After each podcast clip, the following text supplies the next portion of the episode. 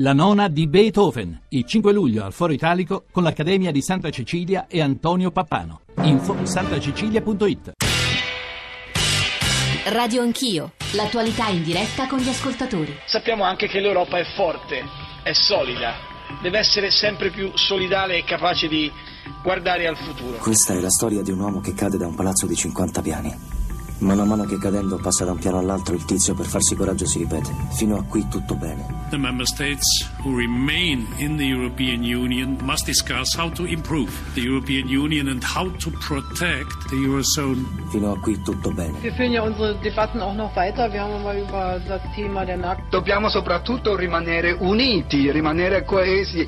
Oggi, domani e dopodomani. È una cosa molto importante. Fino a qui tutto bene. Se devo dare un nome all'Europa, voglio chiamarla casa. Ed è la casa dei nostri figli ed è la casa dei nostri nipoti. Convinti come siamo che questa casa abbia bisogno di essere ristrutturata, forse rinfrescata, ma è la casa del nostro domani. Il problema non è la caduta, ma l'atterraggio. Ed era l'odio di Kassovitz, il film che intersecava le parole dei leader politici, come avrete capito. Adesso parliamo di quello che Ieri è stato definito su diversi giornali il più grande evento storico e istituzionale europeo dal secondo dopoguerra. In questi minuti si sta aprendo il primo consiglio a 27, cioè senza eh, la Gran Bretagna, un evento, la Brexit, ovviamente molto difficile da leggere e da interpretare, ma soprattutto da leggere e interpretare nelle sue conseguenze. Noi cercheremo di fare questo in questa ora eh, assieme, poi anche nelle trasmissioni che seguiranno, cioè dare una bussola, provare a spiegare, perché quando si parla di, di nuova geometria, eh, maggiore coesione eh, no, è difficile intendersi, gli europei hanno delle idee diverse, i Paesi membri ovviamente, sul significato di questa espressione. Basterebbe citare le parole di Angela Merkel di fronte al Bundestag eh, nelle ore che precedono. Eh, in tale situazione si fanno, sono parole eh, della Merkel, come è naturale, molte proposte in parte diametralmente opposte. Si va dalla richiesta di procedere a grandi passi con l'integrazione europea, si potrebbe quasi dire ora più che mai trasferendo altri diritti sovrani sul piano europeo viceversa promessa di prendere in considerazione la possibilità che gli Stati membri riprendano alcune competenze facendo il possibile perché l'Unione si tenga fuori dalle questioni dei singoli paesi. Tutto è incerto. Eh, noi di tutto questo cercheremo di dare conto e fare un minimo di chiarezza con tanti ospiti, Pier Vigilio D'Astoli, Riccardo Realfonso, Giulio Tremonti, poi tante altre voci di europarlamentari, i nostri corrispondenti a Bruxelles e poi a Londra. 335 699 2949 per i vostri sms, whatsapp, whatsapp audio, radio anch'io chiocciorai.it per i messaggi di posta elettronica. Gavino, Gavino Moretti è a Bruxelles, giornata densissima ieri, giornata altrettanto densa immagino oggi. Gavino. Sì, buongiorno Giorgio e un saluto agli ascoltatori. Io, eh, se mi permetti, vorrei partire dall'atmosfera di ieri sera quando, mentre a cena l'Europa discuteva per l'ultima volta col premier britannico Cameron, appunto era l'ultima riunione a 28, è arrivata la notizia dell'attentato a Istanbul, perché lì con altri cronisti abbiamo avuto la sensazione di un forte contrasto, e cioè enormi problemi giganteschi ai confini, ai confini alle porte dell'Europa, mentre l'Europa invece di rafforzarsi si indebolisce indebolisce e perde pezzi. È un po' questo il dramma che si sta vivendo a Bruxelles in queste ore, cioè eh, nel primo Consiglio europeo 27 sarà sempre così perché anche la Merkel ha detto non facciamoci illusioni, da qui non si torna indietro, è inutile continuare a sperare di poter riavvolgere il nastro, dobbiamo fare i conti con la realtà, ha detto pragmaticamente ieri la cancelliera tedesca. Ebbene, questi 27 leader, quindi un'Europa meno grande che per la prima volta si restringe, ha dei problemi eh, eh, molto grandi, molto grandi alle sue frontiere. Non a caso faccio notare che anche una polemica a distanza che c'è stata questa notte durante eh, le conferenze stampa che si tengono tradizionalmente alla fine della prima giornata dei lavori, eh, David Cameron ha attribuito la colpa, rispondendo a un giornalista, della sconfitta del referendum al problema migranti. Ha detto eh, la colpa viene dalla, dall'Unione Europea, ha detto Cameron, perché non hanno mai risolto questo problema. L'invasione di migranti irregolari che abbiamo avuto eh, da noi ha fatto vincere vincere il leave, l'addio. Ebbene, e gli ha risposto a distanza Juncker eh, dicendogli ma non è proprio così, sei tu che per anni hai criticato Schengen, i nostri accordi, non hai voluto fare parte hai criticato gli euroburocrati, alla fine i tuoi elettori ti hanno creduto. Quindi posizioni molto distanti, con un negoziato tutto da avviare. E poi, scusa Giorgio. No, finisci, finisci, scusa. No, c'è la seconda parte del dibattito, si è arrivati a questo secondo giorno parlando subito dopo i risultati del referendum della necessità di un rilancio, di uno scatto dell'Europa. Qui vediamo proposte eh, tutte, tutte da definire e ancora indefinite, appunto, perché ne hanno parlato nel vertice a tre Italia, Germania e Francia di maggiore integrazione su alcuni settori. Eh, c'è la forte opposizione, ad esempio, della Polonia sì. che ha detto noi non ci stiamo, non vogliamo intanto un direttorio a tre che decide per 27. Insomma, c'è molto da lavorare. Questo è il punto che noi proveremo a discutere. Ovviamente è una discussione e modifiche che ci accompagneranno per mesi, se non eh, per anni, anche perché il negoziato con la Gran Bretagna si annuncia complicatissimo. Gavino Moretti, grazie per questa apertura. È una, il paese che ovviamente è stato eh, più segnato e emerge in queste ore spaccato, incredulo, diviso, quello che sta accadendo nel Partito Conservatore e nel Partito Laburista ne è la manifestazione più patente, è la Gran Bretagna. Carmela Giglio è a Londra. Carmela. Buongiorno a te e agli ascoltatori di Radio 1. Sì, a cinque giorni dal voto, finora questo referendum della Brexit in una, in una Londra che continua a essere decisa per ora solo a restare nell'indecisione, l'effetto principale, dicevo, è quello di avere portato all'implosione eh, della classe politica. Eh, ieri è stata la volta del, del Partito Laburista con il leader Corbyn che è stato eh, sfiduciato dall'80% dei suoi parlamentari, quindi molto più di una semplice congiura della nomenclatura del partito, una crisi molto più profonda che arriva proprio mentre l'ipotesi di elezioni anticipate si fa sempre più probabile e mentre i laburisti dovrebbero affrontare eh, una crisi ben, ben più profonda che li riguarda, cioè quella di non essere più in grado di dialogare, di intercettare i consensi di una classe di una classe operaia che al referendum si è schierata in massa per uscire eh, dall'Unione Europea. E, e, dall'altra parte ci sono, ci sono, le vicissitudini del partito di governo, dei, dei Tories, che solo un anno, poco più di un anno fa avevano conquistato eh, la maggioranza assoluta eh, in Parlamento. Eh, ebbene, questo è, è, uno veramente dei tanti paradossi che accompagna questa, questa vicenda della, della Brexit, nella lotta di successione a, a Cameron per eh, sbarrare la strada diciamo, a, a, Johnson, l'ex sindaco di Londra che è stato il capofila della Brexit, ebbene in, in, in prima fila, in prima linea per succedere a Cameron ci sono tutti eh, esponenti eh, conservatori che si sono schierati per restare all'interno dell'Unione, sì. dell'Unione, Europea, fra di loro il ministro degli interni attuale Teresa, Teresa May. Insomma, a cinque giorni dal, dal, voto, Giorgio, la sensazione qui è che come se questo referendum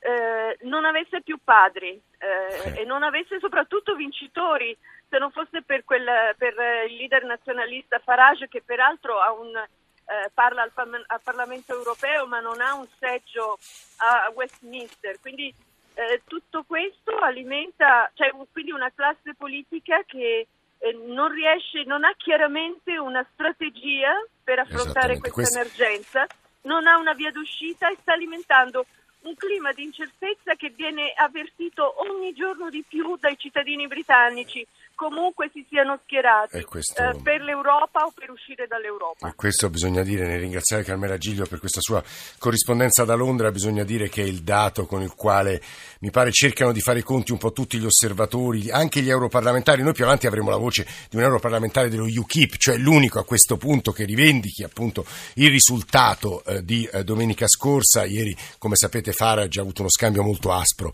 con eh, Juncker, chi accompagna con una posizione posizione esplicitamente federalista, allievo di Altiero Spinelli, in realtà accompagna il tentativo di rendere l'Europa sempre più unita, un'Europa politica. Pier Vigilio D'Astoli, segretario generale onorario del Movimento Europeo Internazionale, ha lavorato con Altiero Spinelli alla eh, Camera in queste ore eh, il Movimento Europeo ha eh, emanato un manifesto, un documento, devo dire, di grande durezza anche nei confronti della Gran Bretagna. A questo punto bisogna rivedere i trattati, invece di maledire il buio è meglio accendere una candela e la nostra candela è il manifesto di Ventotene, lo dico anche perché alcuni ascoltatori eh, rimandano nei loro messaggi a quel manifesto. Dassoli, buongiorno, benvenuto. Buongiorno a voi. Allora, lei a questo punto, io dicevo all'inizio, eh, la notte è scura, eh, le candele poche, le strade non condivise, quale strategia indicherebbe per eh, alcuni dei paesi dell'Unione Europea? Perché non credo si possa parlare di tutti e 27, Dastoli. No, intanto voglio dire il, il risultato del referendum del 23 di, di giugno è un segnale per tutta l'Europa, nel senso che quest'Europa così com'è non funziona. E quindi si tratta di chiedersi come cambiarla, c'è chi dice che per cambiarla dobbiamo ritornare ciascuno all'interno dei nostri stati nazionali, però è evidente che se noi esaminiamo la situazione nella quale ci troviamo ci sono delle cose che da soli non possiamo risolvere, a cominciare per esempio dal problema della politica di immigrazione in cui Cameron evidentemente anche lui le sue responsabilità di un'Europa che di fronte a questa questione che non è una questione emergenziale non ha saputo dare delle risposte. E poi c'è il problema del terrorismo con l'attentato di ieri eh, in, in Turchia e poi c'è il problema del cambiamento climatico, insomma ci sono tutta una serie di problemi di fronte ai quali gli Stati nazionali non sono in grado di dare una risposta. E allora se questa non è la risposta, cioè quella di tornare ciascuno all'interno del proprio Stato nazionale, bisogna appunto eh, pensare a una strada diversa, che è quella di dare all'Europa dei poteri, delle competenze, degli strumenti democratici, in particolare per consentirgli di agire là dove gli Stati nazionali non sono in grado di agire. Adesso, eh, poi Dastoli, le chiederò quali sono a suo avviso questi poteri diversi, altri o maggiori, eh, sui quali insomma, eh, voi combattete la vostra battaglia. Ci sta ascoltando Giulio Tremondi, eh, Tremonti, accompagnato da un saggio, Mundus Furiosus, che in realtà tocca molti dei temi che stiamo sfiorando stamane, anche delle possibili vie d'uscita o strategie che tra poco gli chiederò. Però ci sta ascoltando anche Riccardo Rialfonso, economista, insegna economia politica all'Università del Sannio, che in questi anni ha avuto parole molto severe sul modo in cui abbiamo costruito l'Unione Europea. Professore Alfonso, buongiorno. Buongiorno. E lei in un suo intervento sull'unità ieri eh, dice in sostanza il destino è segnato se noi a questo punto non cambiamo. Mi pare soprattutto contro la politica di austerity che è stata un po' il, il mantra che ha accompagnato le politiche economiche dell'Unione Europea in questi anni. Rialfonso. Sì, guardi, si parla poco di queste questioni. La realtà è che eh, economisti di tutta Europa eh, di formazione keynesiana da molti anni hanno lanciato l'allarme intorno al quadro delle regole europee. In particolare nel 2013 eh, sul Financial Times pubblicammo un documento nel quale si chiariva che il quadro delle regole europee eh, e, e, l'euro, la combinazione delle due cose avrebbe portato rapidamente a un disfacimento dell'eurozona. Il punto è che eh, il sistema eh, europeo è stato costruito intorno a delle regole che imbrigliano le politiche fiscali ed anche le politiche monetarie.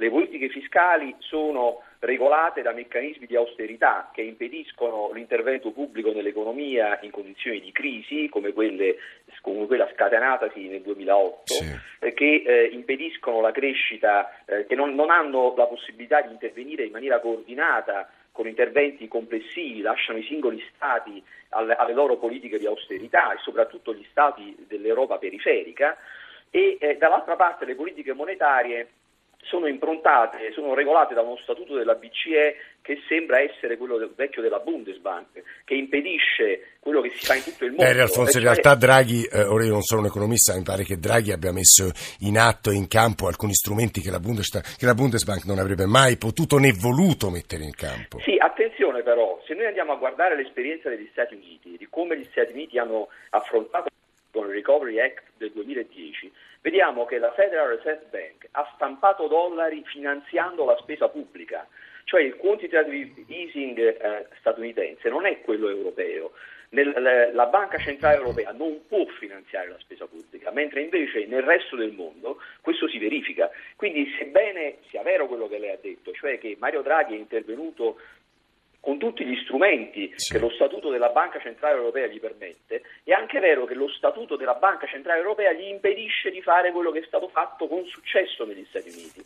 Negli Stati Uniti eh, nel 2010 si sono fatte politiche espansive, politiche di aumento della spesa pubblica, politiche di finanziamento sì. di opere pubbliche no, il punto, il e anche finanziate dalla Banca Centrale Europea. Il punto, Riccardo Raffonso, è molto chiaro e credo che sia in parte anche condiviso da, da Giulio Tremonti stesso, al quale ora mi rivolgo eh, leggendo prima soltanto un po' dei messaggi dei nostri ascoltatori che fanno capire come anche nella nostra piccola comunità ci siano delle idee molto diverse sul futuro dell'Unione Europea. Qualcuno che appunto vuole maggiore coesione, un'Europa politica, qualcuno che parla di geometrie variabili, altri di cooperazione rafforzata, anche perché sono tutti concetti, anzi fatti, che andrebbero spiegati con delle piccole lezioni. Ma insomma c'è una pagina di eh, Mundus Furiosus che mi ha fatto abbastanza impressione, vi leggo il finale, così che l'Europa, patria della libertà, dell'eguaglianza e della fraternità, via via tende a configurarsi come una terra polide dove nel frastuono della più moderna e democratica retorica suona sempre più forte l'opposta musica della globalizzazione del mercato, della moneta. Tutto questo lo si può accettare passivamente, ma si può anche reagire. E in questa prospettiva un incidente del futuro, un colpo di manovella può venire dal molto prossimo Brexit referendum. Ovviamente questo libro veniva scritto a Giulio Tremonto qualche settimana prima del referendum. Quel colpo è arrivato e adesso, professor Tremonti, buongiorno e benvenuto. Pronto? Pronto, ci sente professore? Sì, bene, grazie. Senta, uh, tanto grazie per la citazione è eh, incidente. Partiamo da questa immagine, l'incidente del futuro è filosofia. Pensiamo a un incidente stradale. Quando c'è un incidente e va in ospedale, al pronto soccorso, la prima cosa che si fa, e adesso non si sta facendo, è cercare di capire eh, che cosa ti è successo. Non solo come la macchina è andata a sbattere, ma che cosa ti è successo, le cause. Ecco, le cause della crisi europea annunciate da almeno 20 anni si sono accumulate, scambiate come se fossero degli straordinari successi. L'allargamento, la globalizzazione, l'euro. Tra l'altro nei trattati non si prevede la crisi perché si prevedeva che tutto andasse bene, il bene, la regola e l'incidente, il male, l'impossibile. Tutti questi fatti hanno portato a una tragica crisi come quella che stiamo vedendo e vivendo, tutti insieme cumulati. E non c'è stato verso per fare capire che si entrava in una crisi di questo tipo. Quando esplode, eh, senti naturalmente da parte eh, è naturale che uno formuli tutte le ipotesi, tutte le cose. Quello che per esempio è, sta accadendo a, a Bruxelles adesso sì. sono uomini di cartone che stanno dentro una scatola di ferro, ma questi non hanno ancora capito che ormai il lato giusto della storia è dal basso e non dall'alto, è dai popoli e non dai vertici. Ma lei pensa che quelle persone lì sono in grado di capire, non essendo stato in grado di capire cosa è successo? Eh, non so, spero di sì. ma, ma, ma, ma, si rende conto? Vedaco chiuderanno con una foto di famiglia fatta come nell'Unione Sovietica sbianchettando la figura di Cameron e poi eh, faranno un comunicato nel quale ribadiscono la ferma intenzione di procedere.